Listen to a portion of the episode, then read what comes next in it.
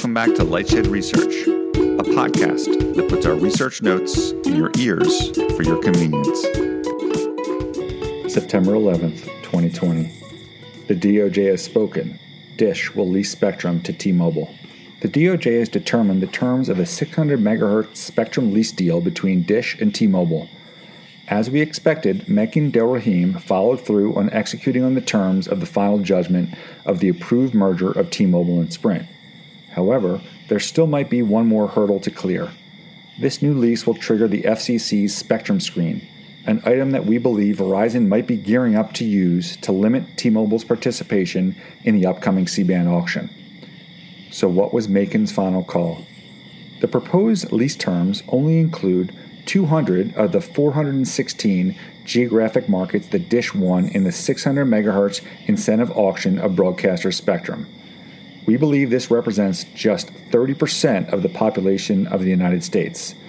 The terms also include 10 MHz of Dish's, 20 MHz of spectrum depth in those markets. That's not great news for T Mobile, which likely needed more low band spectrum depth in far more markets. There is a silver lining for T Mobile as the term of the lease is 3.5 years. That's longer than their deal with Columbia Capital and longer than we expected. The bad news for T Mobile is that the lease includes a callback provision as we recommended. We included a quote from our June 8th note making the call on the Ergen versus T Mobile drama.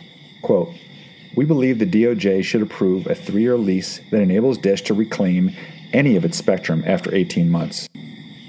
What happened?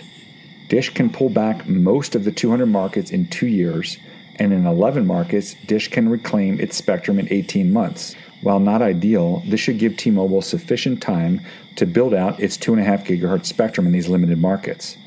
Perhaps additional secondary market transactions, as discussed below, can bolster T Mobile's speeds as profiled by OpenSignal. How much coin? No financial terms have been disclosed by the parties, but given the reduced assets, the annual lease payments to Dish are likely well below our recommended levels. Our best guess, based on the details available, is that T Mobile will be paying Dish less than $100 million per year under the new lease. The parties appear to believe these lease payments will aid in Dish's pending build-out. Here's a quote from the public interest statement to the FCC.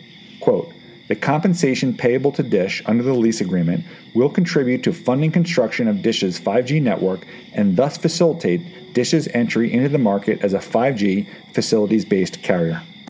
Spectrum screen concerns. T Mobile is clearly concerned about how this lease term might impact its spectrum screen, as a large portion of the public interest filing was dedicated to this item. We previously discussed the odd and late filing made by Verizon against T Mobile's lease of Columbia Capital's 600 MHz spectrum.